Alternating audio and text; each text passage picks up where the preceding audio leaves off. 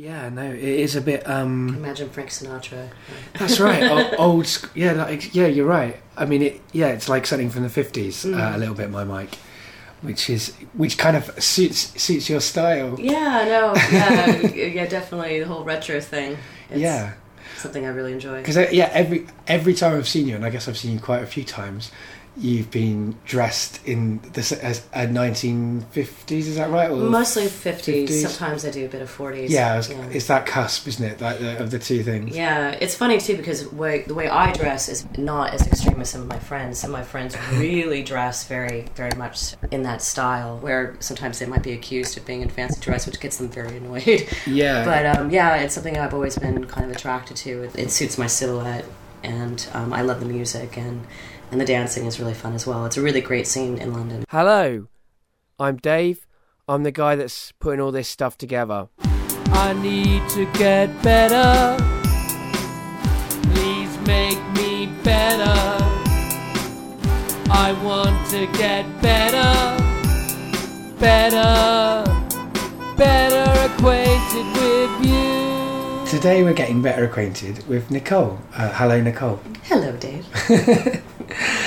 Um, the first question that I ask everybody is, "How do you know me?" Rehab.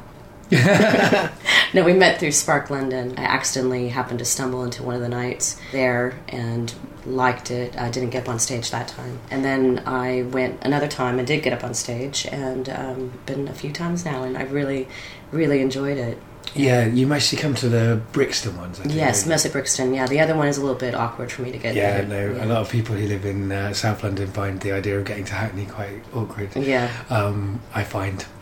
Uh, I want to though, because I mean, uh, yeah, no, there's it's some really great stuff well, out there. Well, it's, I think all, all three of the Spark Nights have a different flavour, uh, partly because of their location, partly because of their hosts as Mm. well. So uh, I definitely would recommend everybody to checking them out. Uh, yeah, no. Find out more at www.sparklondon.com. Um, but yeah, no. So Spark London is a true storytelling night, and one of the things I, we get, I guess, we find at Spark London is uh, that we attract a lot of Americans because true storytelling is kind of more of a tradition in America, I guess. Mm, it's interesting you say that. One of my, um, a colleague of mine that I used to work with, um, her brother, uh, Derek Powazek, is really active doing story- storytelling in um, San Francisco area. And the first storytelling thing I went to was a Fray night in um, in Los Angeles, and I got that was the first time I ever got up on stage, and I really enjoyed it. And a lot of people there were like, oh, you know, you really should come back. And at the time, I didn't because I was one of those weird people in Los Angeles that didn't have a car. Okay, yeah, no, they're, they're rare. They're I- very I know rare, yeah. My podcast listening. Yeah, I, I, uh, I, I, well, when I first moved there, I was going to graduate school, and so I was too poor to get a car, and I was close enough where I lived to walk to and from school.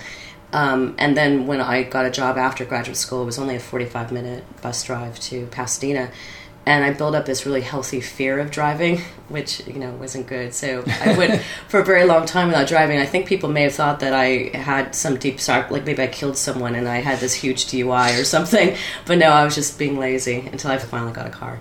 But um, yeah, so I didn't go to the storytelling nights because it was just a bit difficult for me to Oh, get out there. So yeah, it's kind of funny how.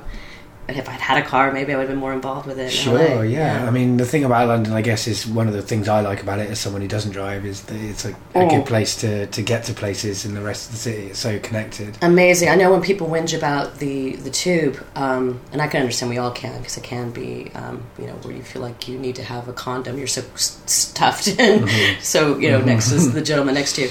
Um, but when you consider the thousands of people that every day use public transport in London and Yeah. how seldom things go wrong, Yeah, um, yeah, it's really, really right. remarkable.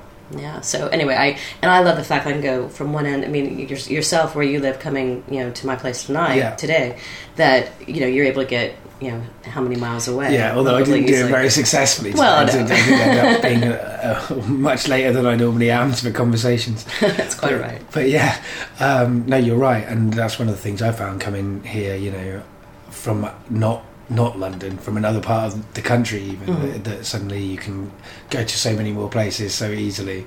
Although it's funny because it does take you a long time to get to them. Yeah. Uh, it, like it takes an hour pretty much to get from to wherever you're going in in London. But when I used to live in Lancaster, I could get to Manchester in about an hour. yeah, there you go. so- Is it uh, Lancaster where you're from?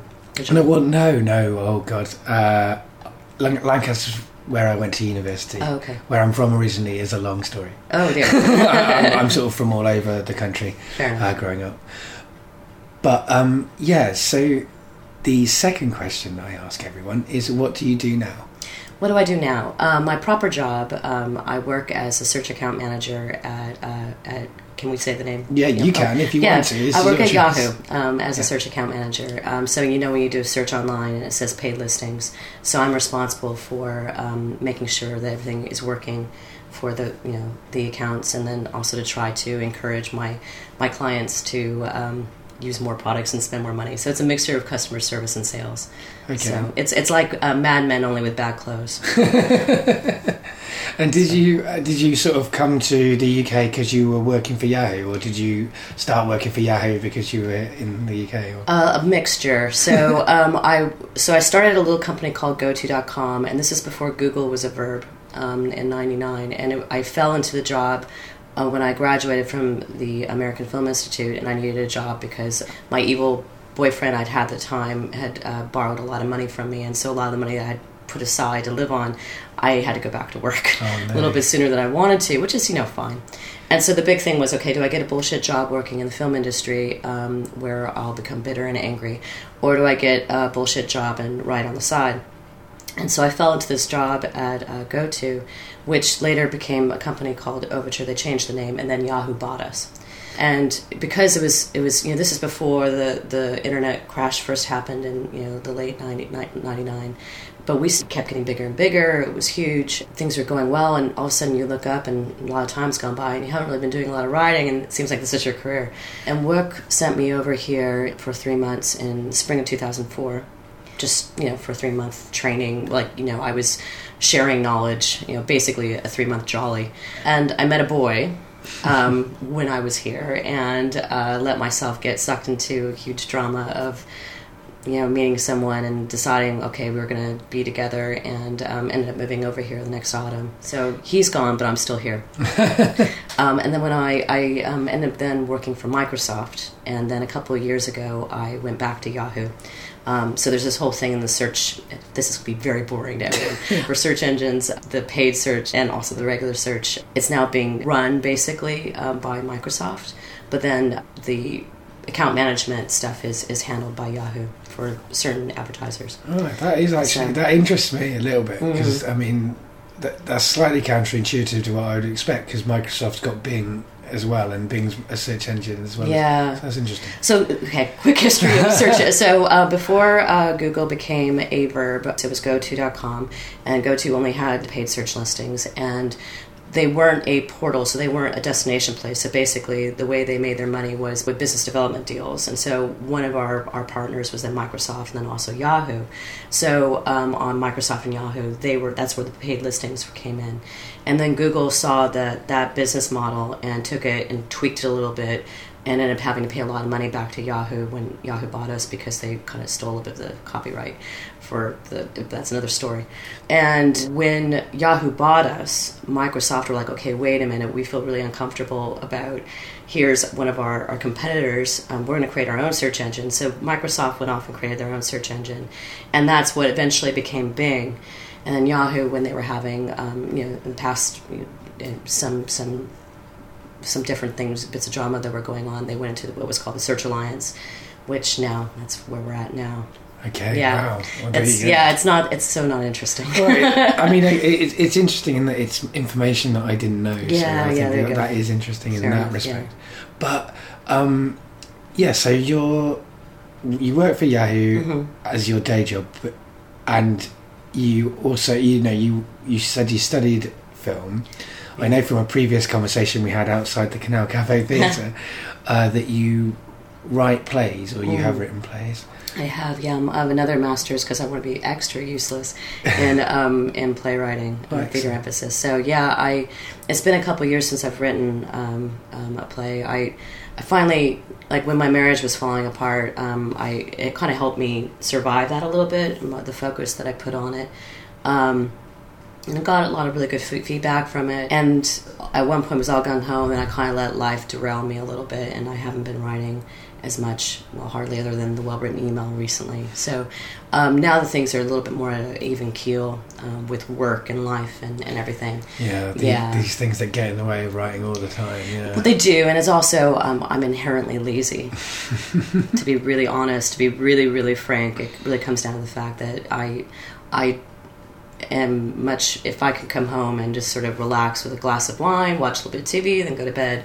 Um, to it, yeah, the work that goes into sitting down and, and crafting, yeah, sure. um, and and then that, and that falls on me.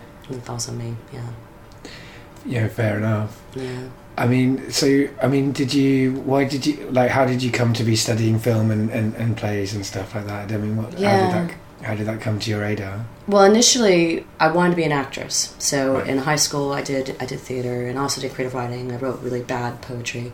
Um, I think I, most writers did. yeah, it's, it's, it's prerequisite. Yeah, uh, you can't get through puberty without writing some really bad poetry. sure. Yeah. Um, and uh, so yeah, I wanted to be an actress. Um, and went to uni at a really small uh, liberal arts school in uh, Utah, of all places, uh, Southern Utah University. And um, after my freshman year, I'd been in a play, you know, had been doing a few things, and you know, did fairly well in play. Um, although the character had a British accent, I, I hate to think what my my eighteen year old, nineteen year old self, what my British accent must sound like. my- so I had a, I had a, I, I did parts that were American when I was around that age, and I'm sure it would have, have been bad, but I felt it was good at the time. yeah, at the time you think you're amazing. Yeah. Um, yeah. So, but it was funny. The summer, um, uh, that summer, I was kind of reflecting a little bit and and thinking, okay, where do you want to be when you grow up? And I sort of realized that I didn't enjoy the rehearsal process. And if you are an actor and you don't enjoy the rehearsal process, you really should not be doing that because that's where it's all at. I think if I were to go back to it now, it would be a different story. But um, at the time, I just wasn't digging it, and I, I don't know. Maybe it was a situation with the particular director of that play, or you know, it probably was something deeper with me. So I switched my major to English literature, which had always at that point been my minor.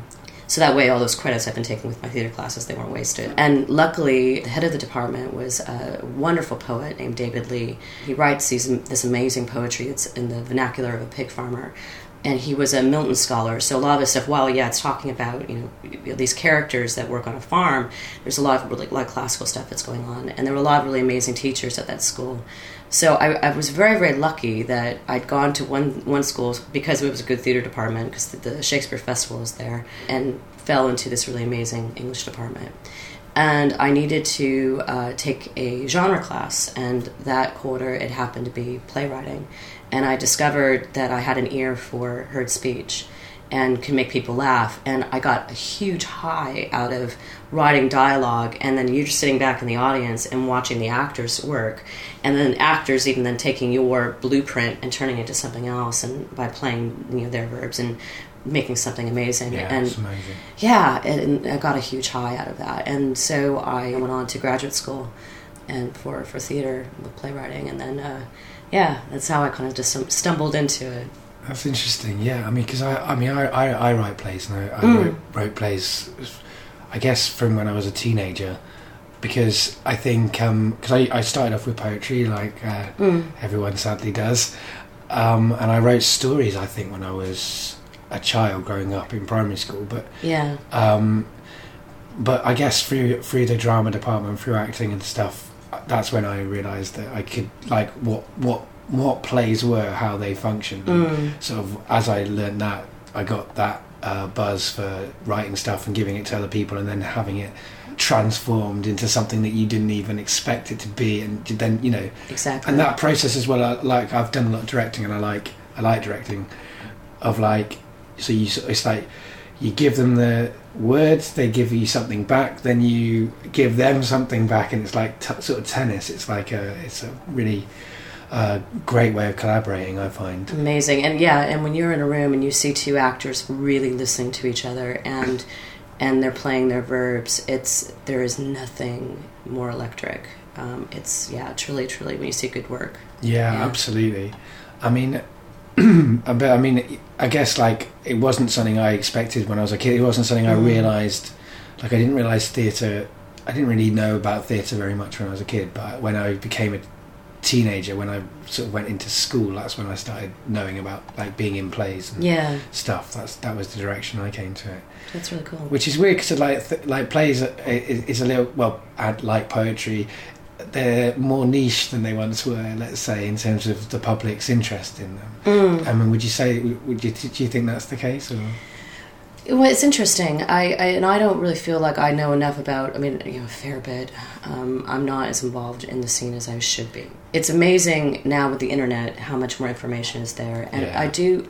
It frustrates me that when I, you know, because I'm now older, and that when I was coming up and I was young, there weren't. I didn't perceive that there were a lot of the programs for people that were in their 20s and they're young.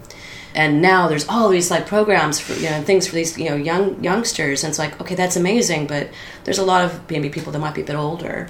And i really i do worry that maybe that at a certain point when someone's a bit older there isn't an opportunity. But you are right in that the sense back in the day Harold Pinter was a houseword name. That people knew who Harold you know, who Harold Yeah. Pinter were. Whereas now, a lot of playwrights that are out there that they don't have that house houseword name. You know, but that people go to musicals though still. So Yeah. I guess there is still theatre in people's lives. It's just when people think of the word theatre, they think it's not something that they want to go to see. That's the problem that I grapple with as a playwright. Uh, yeah, yeah, I imagine. I think it might be something even larger, though, where it's not just about theater or you know, in terms of novels. I mean, you look at the 50s and 60s, where novels, I mean, how huge they were, and, and, Yeah. and people, your average person, would be able to speak about it. Or, um, I, I don't know, it's, it's, it's interesting. The more availability to information, sometimes it seems like less we know. I, I, I don't know. Well, I think it gets more um, more fragmented as well, doesn't it? Because Yeah. because like because because you can find exactly your taste. Mm. You sort of end up with these kind of pockets of people like like podcasting, people who listen to podcasts. Yeah. Like that that's a community, but that's not a, a mainstream art form, I guess. no, that's very true. Currently, who knows? um, but I mean, I guess television's the thing that we all we all can still talk about, and it definitely is the heyday for television. Oh, well. there's so many amazing shows. I would love to there. get involved in television because it's such a uh, such a powerful medium at the moment. Like it's never it hasn't found its voice. I don't think television has found its voice. Till I, this is nothing original. Everyone's saying this now, aren't Mm. they? But like the last ten years, TV's really uh, becomes become our like I guess like the 19th century novels. Like, I think you're absolutely right. I mean, there's some really, I mean, you know, gosh, think like he started out in theater, right? Um, Sorkin, um, Yeah. you know, uh, and there's a lot of people, you know, really good storytelling. Or I, which I'm, a, I'm ashamed to admit this, but I haven't seen The Wire yet. oh wow. Um, yeah, It's a- well, it's a good treat to have in the future. Yeah, I mean, I wish I hadn't seen it so I could see it again. There you go. I mean, when it was on in. America, it was on. Um, I want to say it was on Showtime, and I didn't have Showtime. I kept hearing how amazing this was. And I was like, well, I'll, I'll wait. And um, when I moved here, it had been a good two, three years since it had been on the air, and then all of a sudden, everyone was talking about The Wire. Um, but from what I've heard about it, as I understand it, that it, it is the whole thing is almost like a novel Yeah, in terms of how it breaks out. Definitely. Um, and I just need to sit down with you know a few um, a few days to myself. Yeah, I think like three it. episodes in, and then you're just basically get, that's what I, like once you get to like three episodes in and you're taken with it. That's when you get to the point where you just it absorbs your life. Mm. Like, if you've got that uh, time to give to it, yeah. Yeah, yeah. Um, yeah, no, I mean that's the thing with. I mean, we're, we're finding it's really hard to do all the things we do and fit in time for box sets, which we love. But Yeah. uh, yeah, so um, I guess so. There's a there's a few bit different bits of your life that I kind of know of that Mhm. I'm going to sort of ask about. But Sure. so I guess the, one of the other things is this um, this like dance stuff that you do, and Yeah. like that, which ties in, I guess, with your '50s style. hmm Um, what what what is what is that that movement? I guess. Yeah, um, it's- community that you're in. It's amazing here in London. There's a huge vintage. Um, well, not just in London, the UK, um, and like I guess it's one of the revivals happened in the 80s, which was enormous around like the whole 50s movement. And I have a few friends that were around when that was happening. Um, and it never really like hit America. Maybe because it started there. I don't know. It's interesting how um, here in the UK there's that, that this weird nostalgia for America and American things in that Yeah. sense. Um, and maybe I don't know. Maybe because in the 50s in America was completely different from the 50s here. Yeah. Um, in so many ways. Um, but yeah, it was something I just sort of stumbled into. Um, I always sort of had an, um, um, an attraction to the style, and again, like I said, it suits my my my figure, and um, I'd always wanted to start dancing, and then um, when I, when I saw the film um, Swingers, do, do you know it? I've, I've know of it, but I haven't seen It's it. It's a really lovely, sweet little film. Um, Jon Favreau. It has the most uncomfortable scene where he meets this really lovely girl in, in a bar, and he gets her number, and he calls her that night stupidly, and then he gets cut off, and he calls back again. It happens like tw- it's it's it's it's cringeworthy. It's it's really. Um, but anyway, at the end of a lot of people, it, it, it sparked in the '90s um, a bit of a, a dance revival for Right. a little while in America. I was like, oh, I want to do that. I want to do that. Of course, I never did it. Um, I think I went to one dance class and it was a Lindy class and I just wasn't having a good time. And Lindy can be a lot harder to jump into. Um, it's a lot more involved, a lot of footwork. Um, when I moved here, I started, I don't know why, but I started doing a search um, um, and wanted to start learning to dance. And I fell into uh, where, where I go, at Hula Boogie. It's a, a club, it's once a, a month in um, South London Pacific on a Sunday, and the woman that runs it, Julie, does uh, jive classes, and had a great time. But then, you know, my, my husband at the time he he didn't want to come out dancing, and I was too shy and nervous. I don't know what about about going out socially dancing by myself. Okay. So I want to go out socially dancing. No, so this is back in like oh, 2005. We're talking about. So for about three, four years, I would go to level one and with Julie, and then not go out dancing. And like six months would go by. I'm like, I really want to do this, and I would go back again. And Julie would like later. She's like, she's told me. Oh, here's Nicole again. Okay, and I did. Then eventually, I like went into level two, and um, when I had broken up with my husband, I had moved into my flat and was getting my life put back together. Um, I was walking along the uh, South Bank for the Mayor's Festival, and there was some dancing that was outside the uh, the Tate Modern. And I looked over and I, I, I saw a couple of people that I had recognized from previous times when I'd done classes, and they were dancing. I was like, I want to be one of those people. I, I want to be able to do that. And um, I just got off my ass and went, and then started going out socially dancing and it's very scary at first when you're when you're a bit nervous about walking to a club where it's like and it feels a little bit like it's a bit clicky. Um, and there were a couple of us that we started talking to each other and then as other new people started coming in we saw okay that's someone new and we went out of our way to talk to them. And now there's this whole group of us and now we're part of it as well. And it's it's it's really amazing that I have friends now you know couple that are architects you know a couple of teachers one guy is writes articles about rock music um, people from all sorts of walks of life that I now call my good friends Connected through an interest. yeah. Exactly, that I never would have met. And what's really lovely when you go out dancing, it's not about when what we call an this is gonna sound horrible, a normals club. Um, you know, where it's like awful, you know, black eyed peas. I apologize to anyone that loves the black eyed peas. I quite like some of those. Yeah, yeah, yeah, fair enough. Um, those sorts of clubs, if you go to them, it's often all about someone trying to get in your pants. Oh, and yeah, yeah. whereas when you go out That's dancing at a Lindy or a jive club, it's about having a good dance and having a good time. Um, and of course, there's some relationships that happen out of it, but that's not the end goal. Um, and it's just, it's really fun. It's honestly, it's one of those things that I dare anyone to go to a, a 50s night and it, you'll want to, and it'll happen often. You'll, you'll see someone that doesn't know how to dance, and they'll get up and they'll be trying to dance, and I think that's amazing. That they, the music just gets you wanting to move. It's just such a happy thing.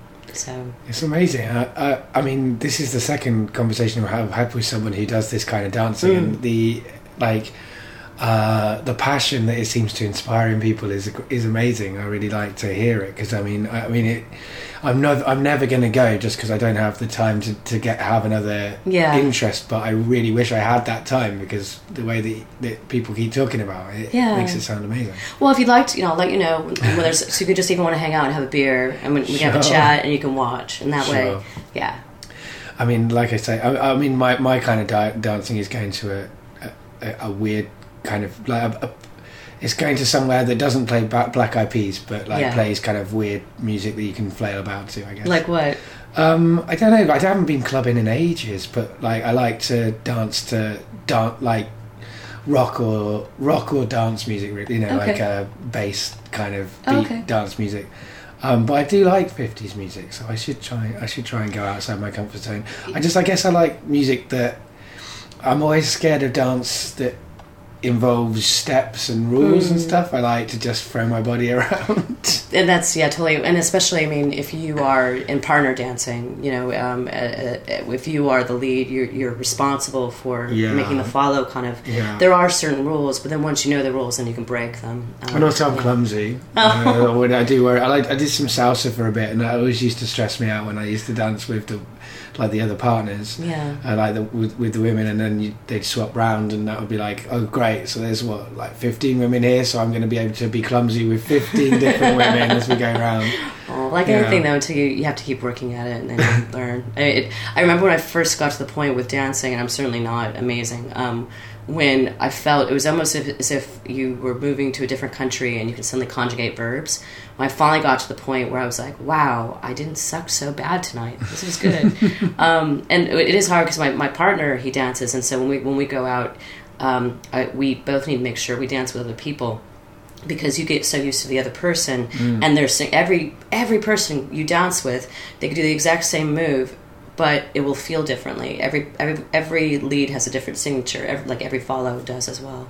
Yeah, no, absolutely. so yeah. I mean, the way that the last, like, because I had a conversation with a, a, a girl I went to university with who discovered dancing, like, since I'd known her, she'd got into jive dancing and Lindy and all that stuff. oh wow. And uh, she sort of says like dance is like a conversation, and so Mm. like each person would have would have to bring themselves to that conversation. completely Yeah. Yeah, there's this one. He's such a nice man. A little bit I've talked to. So I was out last night. Um, um, one of the clubs I go to is um, uh, the, the club is called Diamond Jive, and our friend Frankie runs it.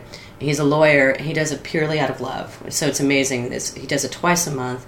The work that goes into it. Um, and one club is in Tulse Hill, and the other is in uh, in Borough, um, a pub called the Libertine. And that's where we were last night. And there's this one gentleman, and he's a really nice man, but he's a bit of a rabbit the way he he, he dances. And Okay. I just I I've, I've tried a couple of times, but sometimes it feels like he's going to rip my arm out of the socket and beat me with it. It's just yeah, it's just where you get to the point where you're like, okay, I just can't. I've tried, I've tried, I've tried. I can't, I can't dance with this gentleman. And I'd hurt my knee in the autumn, and I was out of dancing for a little while. And I was actually saying last night to Parker, my partner, I'm like, okay, I just don't want to have to tell him no if he comes because I just don't want to take the chance with my knee. Um, Yeah, okay. just because I every time anyone asks me to dance, I always say yes um, because I just that's just how I am. So I don't want to be that person, but I just I don't want to dance with him. he scares me. Okay. Well, I mean, did, it's, well, did you did you manage to avoid? I managed to avoid him. Yeah, there was a couple of times he glanced over, and I, I very quickly turned and, and drank my Guinness. you see, that would have that would have distressed me as well because I'm that's like I don't like I guess it's the other way. I wouldn't necessarily be in a situation where I have to be uh, worried about rejecting someone though. I guess I would be in the position of being worried about being rejected if I was like at one of these kind of things of like yeah. that always stresses me out enough in the uh, in the ro- in the romantic sphere. That's always There. stressed me out oh dear. enough, let alone like just putting yourself on the line for for just dancing. a dance. Yeah. Although a lot of women ask as well, you have to. Well, that's it. I mean, Yeah. and that's good. I mean, and I mean, there's all sorts. I mean, Louisa's quite kind of interested in um, the kind of gender politics of dance, and so she was Mm. talking a lot about um, clubs where you, you switch and you can have switching between um, s- clubs like where, dances where women dance the fo- the lead and Mm. sometimes men dance the follow and all sorts. Oh, of that's interesting. Yeah, no, she's. Um, I would recommend her episode to Yeah, you. no, definitely. Because you, yeah, My friend, um, uh, one of my friends, Celia, she's Argentinian um, and uh, raised in America, but when uh, I guess in Ar- uh, Argentina, until you're good enough, all the men have to follow until they're. Can't remember how it's decided that you, you know, but it, which is kind of an interesting, yeah, it, which. It- It's because it's not easy being a follow. It you it really you, you know and because sometimes you do. There's been times where I'll accidentally misread something and or I'm I'm thinking something and I do something where I'm actually then leading, which is no, I can't do that. Yeah. we were sort of saying off mic before we started recording that Mm. uh, one of the things that's interesting about the kind of combination of Spark London and getting better acquainted is that I know like quite deep, com- complicated things about the people I'm talking to. Right. um, even though I don't know them very well. So, I mean, I I've met you quite a few times, I guess now, but uh, and I've heard a few of your stories, but that's the only real context we know each other from. Mm. And the sort of the last story I I heard you tell it went out on the Spark London podcast. Uh, you named it, which is an excellent name, uh, the Cookie Monster, wasn't Mm. it? And I heard I've heard you do that story twice, I guess, in different ways, um, because you did it at the Brixton open mic, and Joanna Yates was there, uh, who runs Spark, and she was like, "Do you want to do it at the uh, at the Canal Cafe?" Which is one of the reasons we have the open mics. Mhm. That's a, and that that was, I mean, that is an amazing story. Uh, I mean, not necessarily an amazing experiences to have had, although I'm sure they were amazingness in them. But Yeah, yeah. uh, it certainly is a, a striking story, let's say, because um, it's it's not that re- that it's not that uh, it's not it's not most people's experience, let's say. That yeah, their father yeah goes off the rails and attacks someone is sitting in jail waiting to uh, see what's going to happen. Yeah, Yeah, there we go. yeah, I mean, yeah. No, like, um, that's as a good as good a way to jump into it as, as any. I guess. yeah. So, I mean, obviously, your father has had like no. So, uh, I'm trying to think of how to tell this, how to have the a conversation about a Yeah, story. kind of like jump in. Well, let's you It's always a weird one. To, Well, do you have a question about it or is there something that maybe Well, might be? I mean, I, I, I, I, I have questions about all of it in a way, just like, but it's hard for me, like, because without the, like, to keep in my head the narrative of, of what happened, I don't know. So Sure, maybe, sure. maybe we should so go yeah, with just a, really quickly. a recap. Yeah, of course. um, so my my parents were always a bit of a fraught relationship. Um, my mom, when I was growing up, was. Um, now I realize there was a lot of stress my father was putting her under, but it was always um, little things she would get very, very. Um, she couldn't handle, and but then big things she'd be great. Like when I once accidentally set the carpet on fire, she was great about that. But times when you know she might come in and your room be a bit messy and she'd go mental. Um, and and Right, now realizing that there was probably a lot of depression that was going on, a lot of pressure my father was put on her, and and um, and she's my mom and I have a great relationship, um, and she actually a few years ago apologized for a lot of stuff that went down when we were growing up, which I think was really huge. A lot That's of- really a lot of parents yeah. don't, yeah, and it, and it was an apology without the, but I did a lot of things right, which you know, and and you know, and, and being a parent's bloody hard. Yeah. you know, I. Um, I don't. Um, I'm I'm 42 years old, and I look at a lot of my friends that have children, and I it's it's hard work, and it's yeah.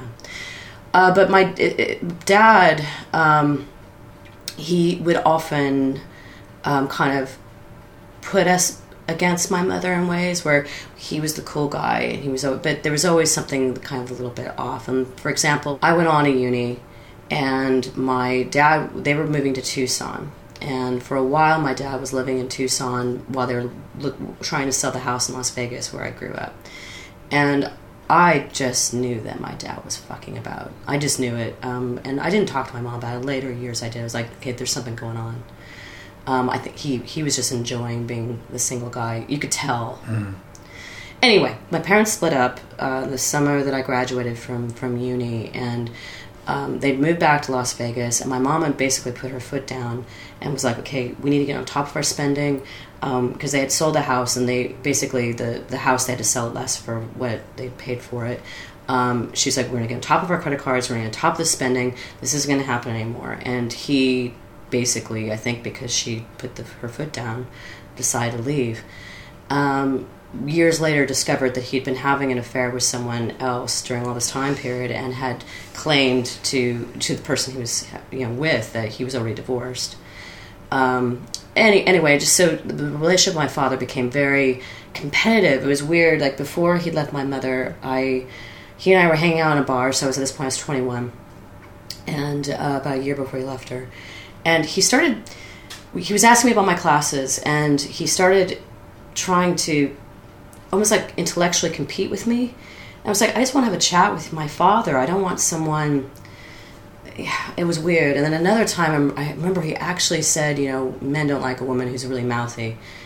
And I was just sort of like, really? So this is when I was in graduate school after I left my mom. I was like, okay, because I could be a bit mouthy, you know. Um, I'm not obnoxious. I don't think, but I can definitely speak my mind. Some men like mouthy women anyway. Yeah, there you go. And um, I mean, like just like as some women like uh, mouthy yeah, men. this, There's- is true. this is yeah, but it's not. It's the last thing you expect your fucking comparison. father Yeah, to tell yeah, you. To tell you, basically, he was telling me to shut up. Yeah, sure, he was. Yeah, Um, in a in a in a in, in a gendered way. Yeah, Yeah, exactly. So, I, I after one too many times, too many scenes like that, I, um, my car was dying. and It was the car my parents had given me when I graduated from um, from uni, and it would have been the family car. Um, it was in like an '85 Chevy Blazer, and it had been a builder, so it basically had basically been a car that had been wrecked, and they built it. Um, and I had to borrow thousands of dollars from my mother because the car had an oil leak. It had, a, it had no freon. I, this is Vegas, no freon, no air conditioning, Okay. not pleasant.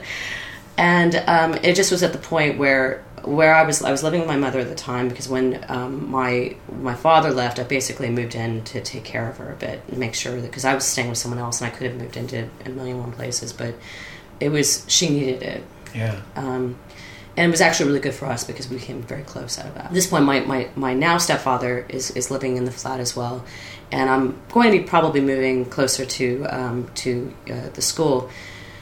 But my mom's like, "Why don't you call your dad and see if he knows how to use cars, and um, maybe he can help you out." And when I called, and he started saying, "Oh, I, I, I worked it out for your car to get fixed, and you weren't there. You didn't show up." I'm like, "What are you talking about? You're making this up. You're just lying." And I can't remember who hung up on who, um, but that was the last time I properly spoke to my dad. So it was a stupid argument, but it was, it was a culmination of so many things where he was just being a complete twat.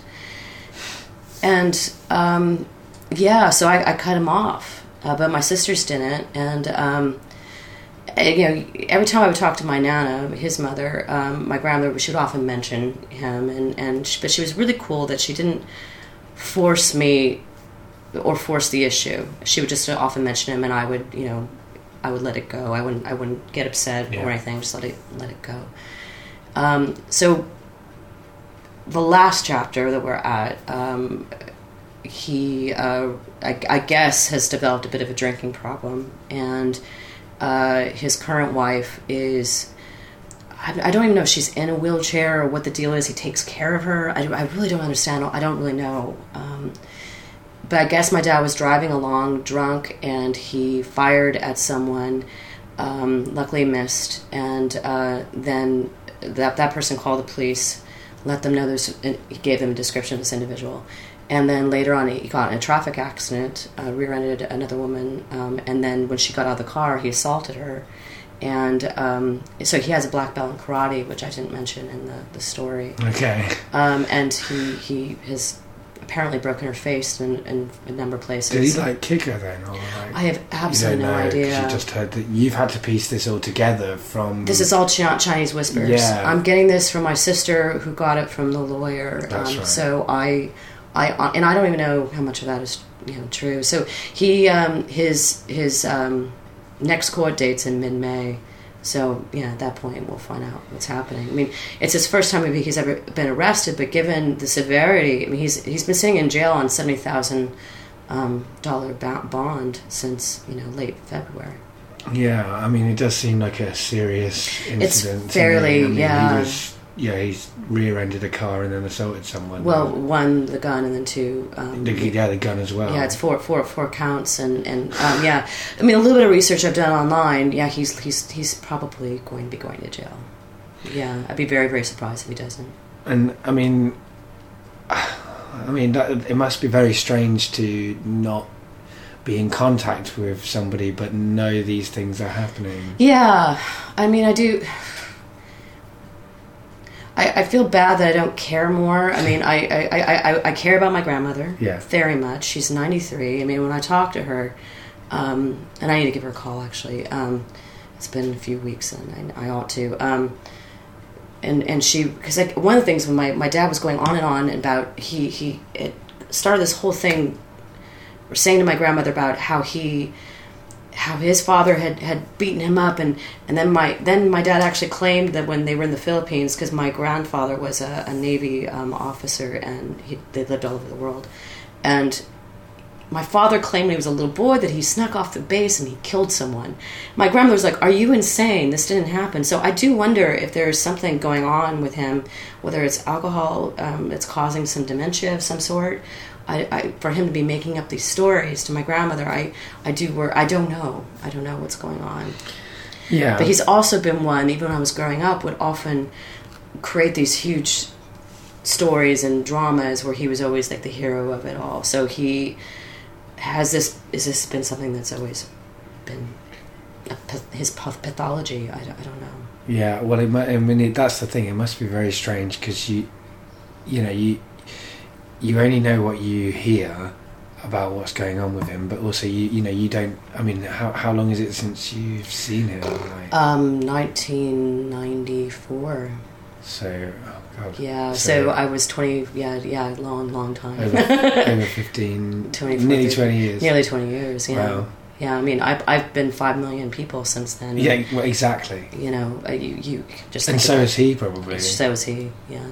So yeah, no, I and I have no interest in in um, rekindling a relationship. I do worry about my sister.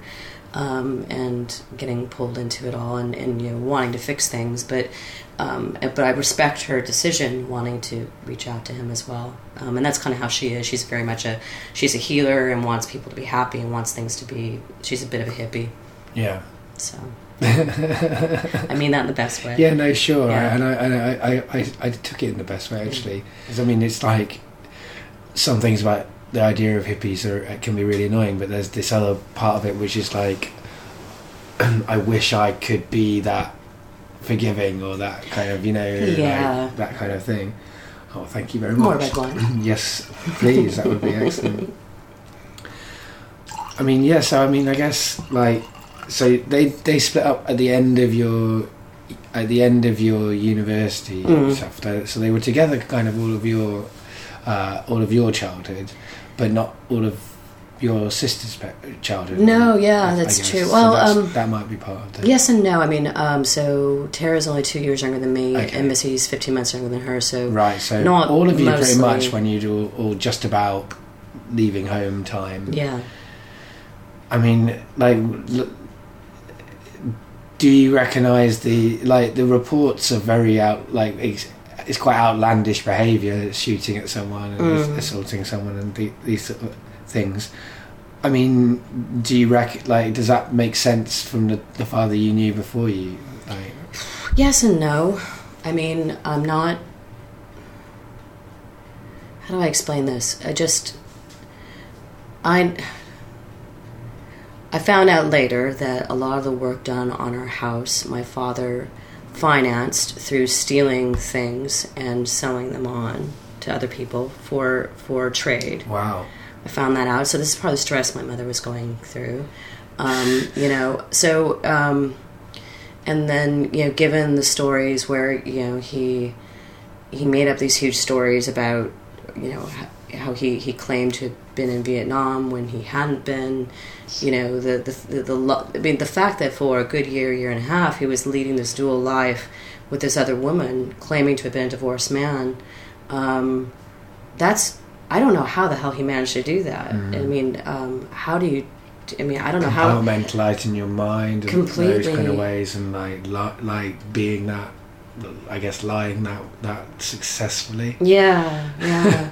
I mean, it's interesting too. I mean, I, I, I do think that a lot of men have a, a problem also with their daughters when all of a sudden they become grown up Hmm. and and when they become sexual people. I Oh, mean, I, definitely. Um, I remember my my my uni boyfriend. We were visiting my parents, and at the time they were living because they just moved back from Tucson, and they were living in a, a two bedroom um, apartment.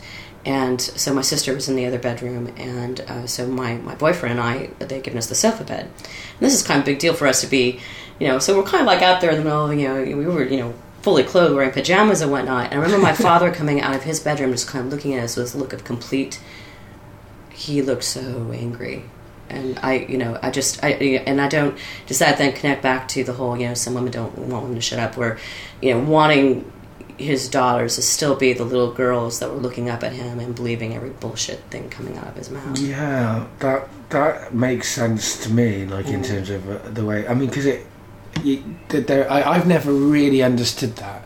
Uh, I know a lot of people have it, um, and, and and women have it about their sons quite uh, Yeah. sometimes, although less frequently and in a, in a different way.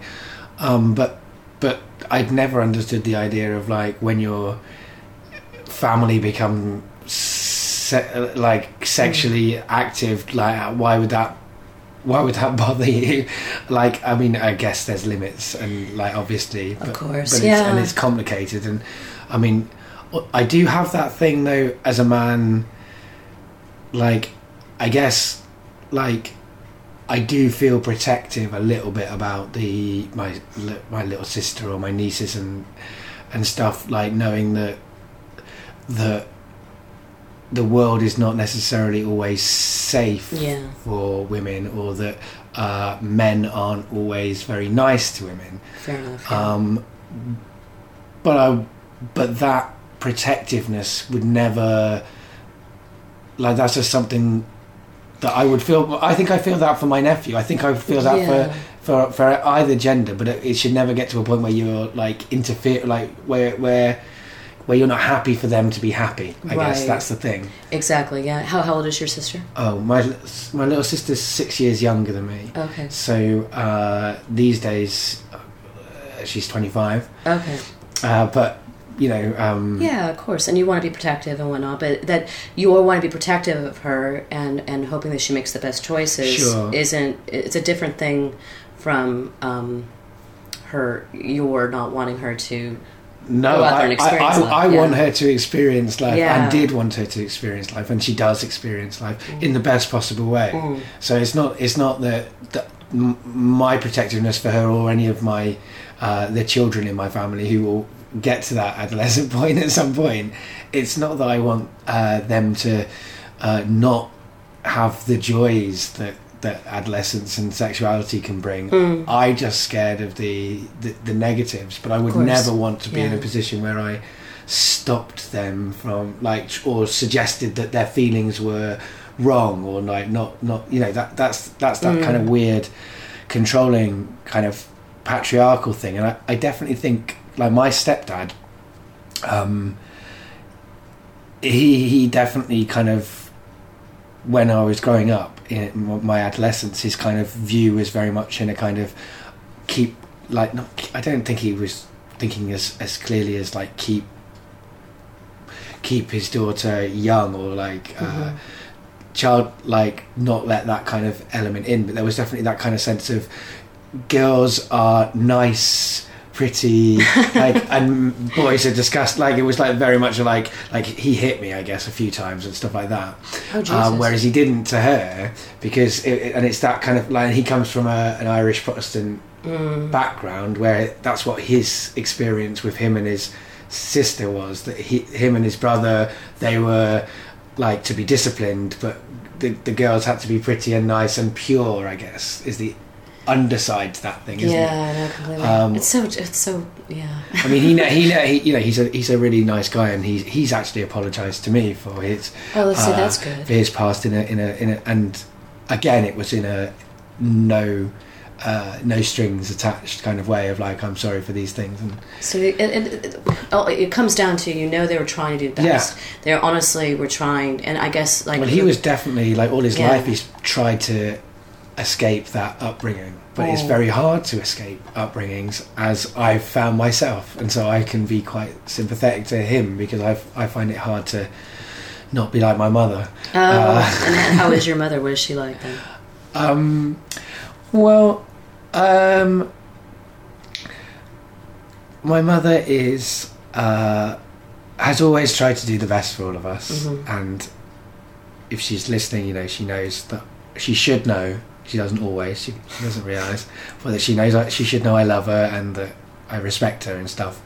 But that said, she's quite. She has at times been quite chaotic in Mhm. terms of the house life, not in work. She's been Mhm. able to keep herself together at work. Okay.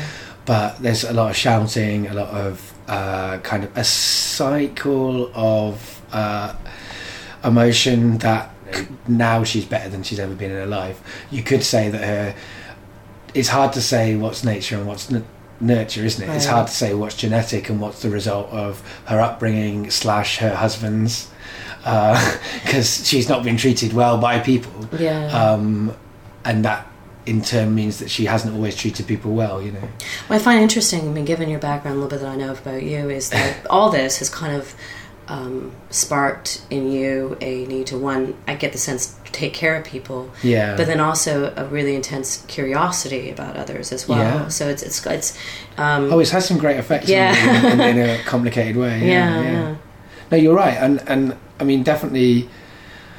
Yeah, I, taking care of people is a weird one. Definitely in the family, growing up, I was the one who was always trying to like. I got I I, I liked everybody. Mm, I tried to like everybody anyway, and so I was always trying to get people to get on. mm, Everyone's life became a much easier, I think, once I stopped trying to get everyone to get on because Oh, you know, like that doesn't make anyone's life better, does it? Really, No, like when no. you're trying to force things to happen that, that aren't going to naturally happen. that's very interesting. Yeah.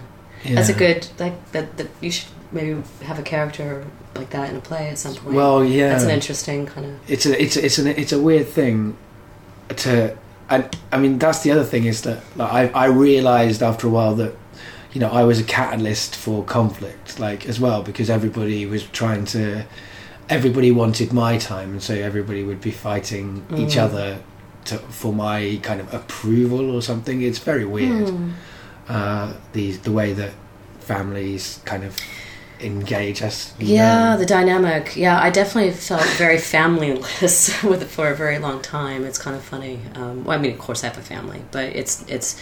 It, I'm very jealous of some people where you look at it and it seems like even with all the dramas, they have a bit of a center. Um, Yeah. I mean, it can be like my mum didn't talk to her uh, her mother for years, Mm. um, and she always says to me, "I'll understand if you don't want to talk to me for years." You know, oh God. um, she's you know in many ways she's a brilliant like she has moments of very clear self awareness, but they Mm. are not constant. They're not consistent. oh gosh. Um, but but but she's certainly a a very fair person, and she doesn't have like Mm. She doesn't have expectations of us in in some ways, which is quite liberating. Like she's Yeah. always been like, whatever you want to do, whatever you want to be, whoever Yeah. you are. So there there are strengths to the Yeah. to the to the complications that she's given my life. It's funny you're saying that. it Just kind of reminded me of something the last time I saw my mom, but um, um, which is why um, um, Dave can see my eyes are getting Yeah. I, I noticed that. uh, sorry. So um, I didn't want to Oh no, no, describe it's it it's it's, it's, it's quite alright. Don't worry. Um, so my big joke about my mother is that um, she would be um, if I were to say, you know, mom. I think I'm gonna change careers and I'm gonna become a prostitute. That she would run out and say, "Well, you just go out there and you become the best crack whore you could be." She's always been very kind of like, you know, you whatever you want to do. But um, when I was at the the Reno airport when she dropped me off, and um, before you know she went to leave, we, we'd had lunch, and she just kind of gave me a big hug, and she just I can't remember exactly what she said, but something along the lines of, you know, just thank you so much for loving me, even though I'm a pain in the ass. That's not what she said, but that's kind of, you know, and, and then she got me all verklempt in the the um, the airport right there. It was just, it was such a lovely, sweet thing where she was sort of, you know, just because, and then she also, because at that point, it'd been two years since I'd seen her. She'd um, she'd come out to uh, see me for my fortieth. So um, yeah, sorry, wasn't expecting. That's okay, and I'm sorry Yeah, to no, no, no, it's great. No, hey. Uh, my big joke is I cry at Hallmark card commercials, so I'm very uh, quick to laugh and cry, which is a good and bad thing. That's a good thing. I'm, I'm quite quick to, to laugh and cry, Well, that's uh, good. Lot which is unusual for men. Yeah. Well, no, I think a lot of men do, and they just have to. And I, it's bad to have to push it down and hide it. We all ought to be, you know, sitting in. You know, have you seen the film Up? Yeah. Were you able to get through the first 15 No, minutes without sobbing? no, oh no. my I god! was crying all the way. I, I stupidly, and this, I'd seen it a couple of times on the plane back to America for Christmas. I, I, I put it on, and I'm sitting there in the plane, you know, sobbing, which is embarrassing to cry on a plane. oh yeah. But yeah, I do. Yeah, there's a number of films that yeah I can't I can't sit through without without Mm. crying. What, what's some of yours? Um, I guess uh, it's people will people will people will knock me for it, but I don't care. Uh, Dead Poet Society always makes me oh, cry. that's a lovely film. I know, but it makes me cry like a lot all the way through that film. What is it? Do you think it's like the father family thing, like the pressure and the. Maybe it's the whole yeah the pressure and you know this the the, the, the I don't want to spoil it necessarily, but the the the, the outcome of the Mm. Midsummer Night's Dream Ah, yes. Uh, for, for those people that haven't seen it, yeah. but but also like but but also just the stuff like just the standing on the tables the like the, Mm. the moments that make me cry often are, are, are times when someone is doing something like against all odds like Yeah. a, a, Being brave. a, and, statement that yeah but but but not being brave with success like you know being brave without success yeah yeah yeah Okay, yeah. like Spartacus makes me cry I still haven't side. seen that. I Uh, need or to. like like yeah anything where people are standing up for Mm. somebody anything where it's like a family a community a sense of like Mm. we are doing something for someone despite the fact that it might not work out that's like Mm. my my classic That's huge. No, that's yeah. awesome. I mean, so often, and you know, you think about those situations where you think, well, I would I be brave enough to, would I have been brave enough to stand up against Nazis? Would I have hidden Jews in my cellar? God, you know, yeah. you know, you, you wonder, you you ask yourself those questions. Yeah. You know, when, when you deal with the petty politics at work, when you kind of like put your head down and not, and you know, when you do raise your head and you get your head chopped off a bit, you kind of wonder. You know, I don't know. Yeah, no, it, I I know what you mean. It's it is very hard to work out what we what we would do in when when the pressure's Yeah. on. You like to think who you be, but I like to hope that I never have to find out because then I can keep believing that I, might, that I might do the right thing. I'm really a good person, really. Well, it has been a, a pleasure getting better acquainted with you, and the hour has uh, has flown by, Oh, which is, I mean, I, I'm always surprised at how time can do that.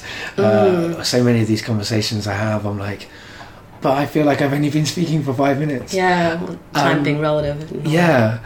But the last question that I ask people is do you have anything to plug? Which is a weird Oh. one, but sometimes people get like more general about like what their thoughts on life are and sometimes they don't. Yeah. So I'm, I Oh, I feel like giving everyone the opportunity so to Oh, tell people that some people have done that. So to plug, this is kind of like the bit when you people go on the talk show where they get to talk about their movie. Yeah, they can do that. that that's one of the ways people take the questions. So- Yeah, no, I mean honestly, I, ooh, I guess plug.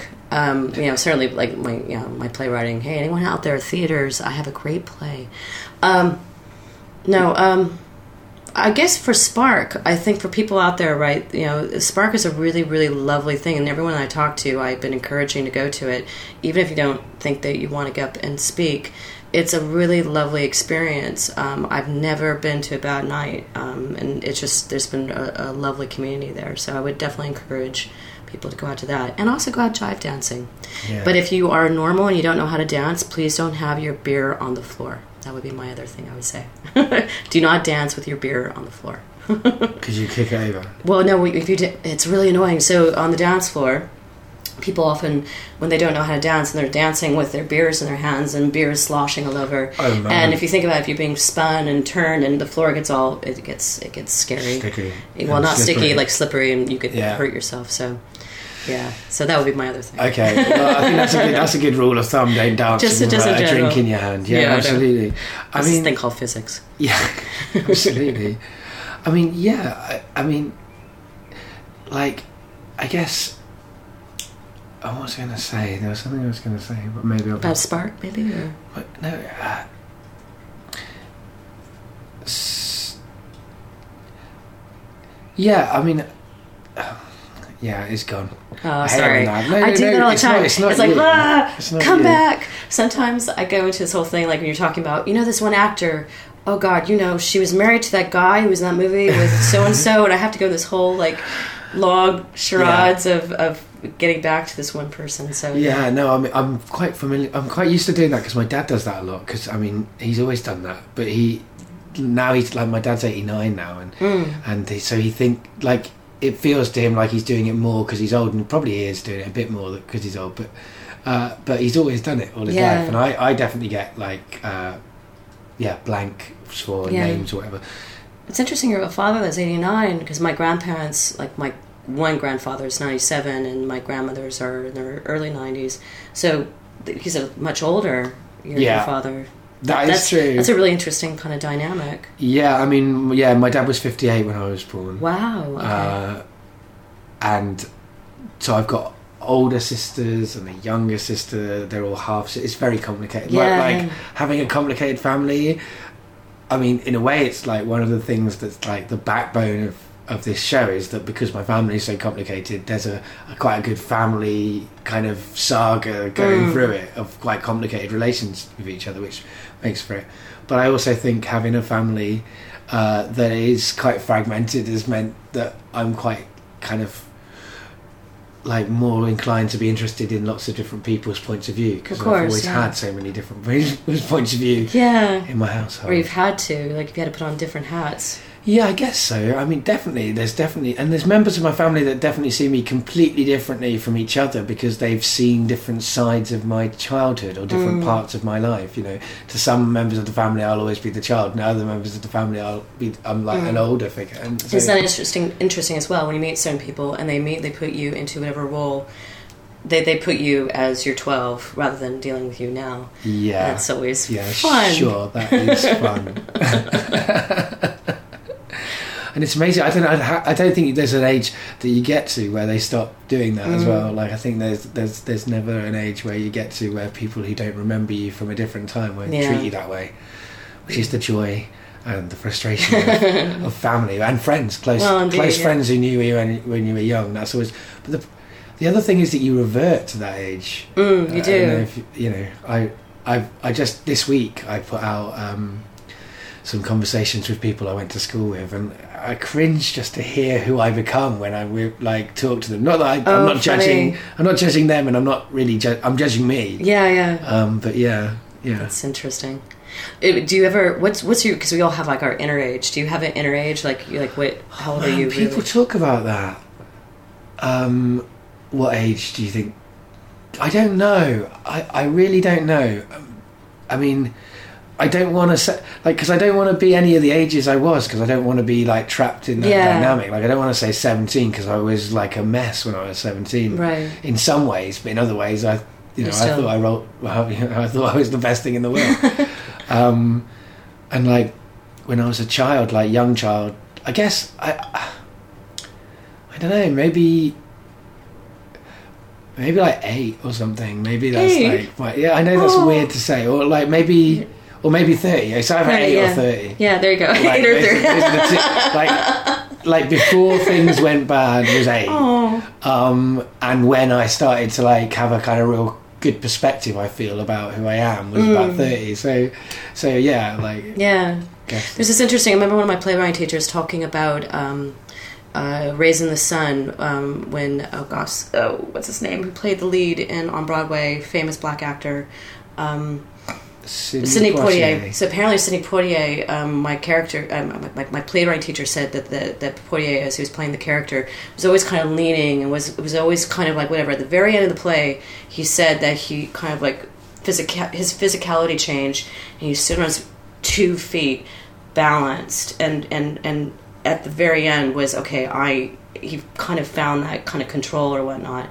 Um, it's it's interesting when you when in your own life were always kind of trying to look for standing on our own two feet Yeah. and being okay no matter how bad things are around us and you know that strength you get from your own inner, Yeah, inner core No, it's it's it's it's funny as well because sometimes you find that you are standing on your own two feet and you didn't realise that you hadn't been for Mm. so long.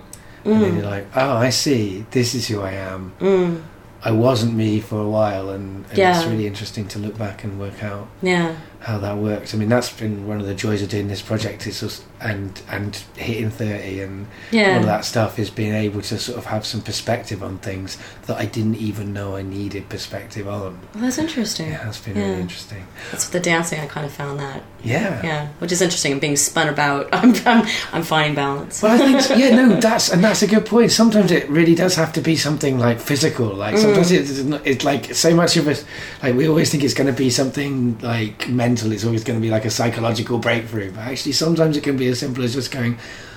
I like listening to music. mm. I'm going to listen to more music. You know, whatever, whatever it is. Yeah person. yeah Well, uh, that's a that's a that's been a nice plugging section. I think there's been some nice uh, plug plugs about like what it is to to be a person as well as as, as some specifics in there, which is which is nice. I mean, it's I've, I find it really like it's that question's such a weird question. It does does definitely throw people, but like Mm. since so many people have been sort of drawing it out into something a bit more like their message to the world, uh, it's Mm. been interesting to try and try and bring that out uh, from such a utilitarian question. Yeah, no, it's a hard. It's interesting, isn't it? It's like, who am I? Oh God, I know that. what do I want to leave exactly, the world? Oh that's fuck. the last thing you want to ask. That- That's what I never had. Like, I never sort of decided, oh, I'm going to have as my main question, what ultimately is your absolute message to the rest of the world? Like, who would do that? Um, but anyway, um, yeah. So the last thing I ask people to do Mm. is to say goodbye to the audience. Bye, everyone. Thank you so much for listening. Bye. So after we finished this recording, the conversation continued to flow, and it was a really great conversation. I felt uh, afterwards, as well as the one that was recorded, which is really often the way that it goes. I was going to include a story that Nicole told, but unfortunately, it couldn't be tracked down in time to get it out for the deadline. So I'm afraid I can't include that, but what I can tell you is if you would like to hear Nicole telling a true story, you can check out the story we were talking about in the episode over on Spark London.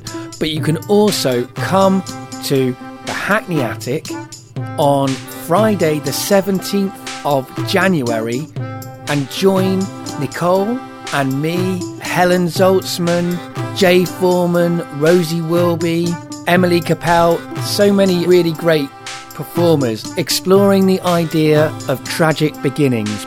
We're starting 2014 with a night of tragic variety where you'll cry until you laugh and laugh until you cry. Check it out on Facebook, actually. That's probably the best place to get all of the information. There's an event over there with a link to the tickets. So have a look for Tragic Beginnings on Facebook and come and join us at the Hackney Attic, 7.30 on Friday, the 17th of January. You can find Getting Better Acquainted on Twitter at GBA Podcast. You can find it on Facebook. It's Getting Better Acquainted. Have a search on Facebook and like it. Or you can find it on the website www.gettingbetteracquainted.co.uk. You can also subscribe by searching on iTunes and subscribing to us that way. And on the Stitcher Smart Radio app that you can download for your smartphone from Stitcher.com or through the App Store. There are lots of ways to get better acquainted.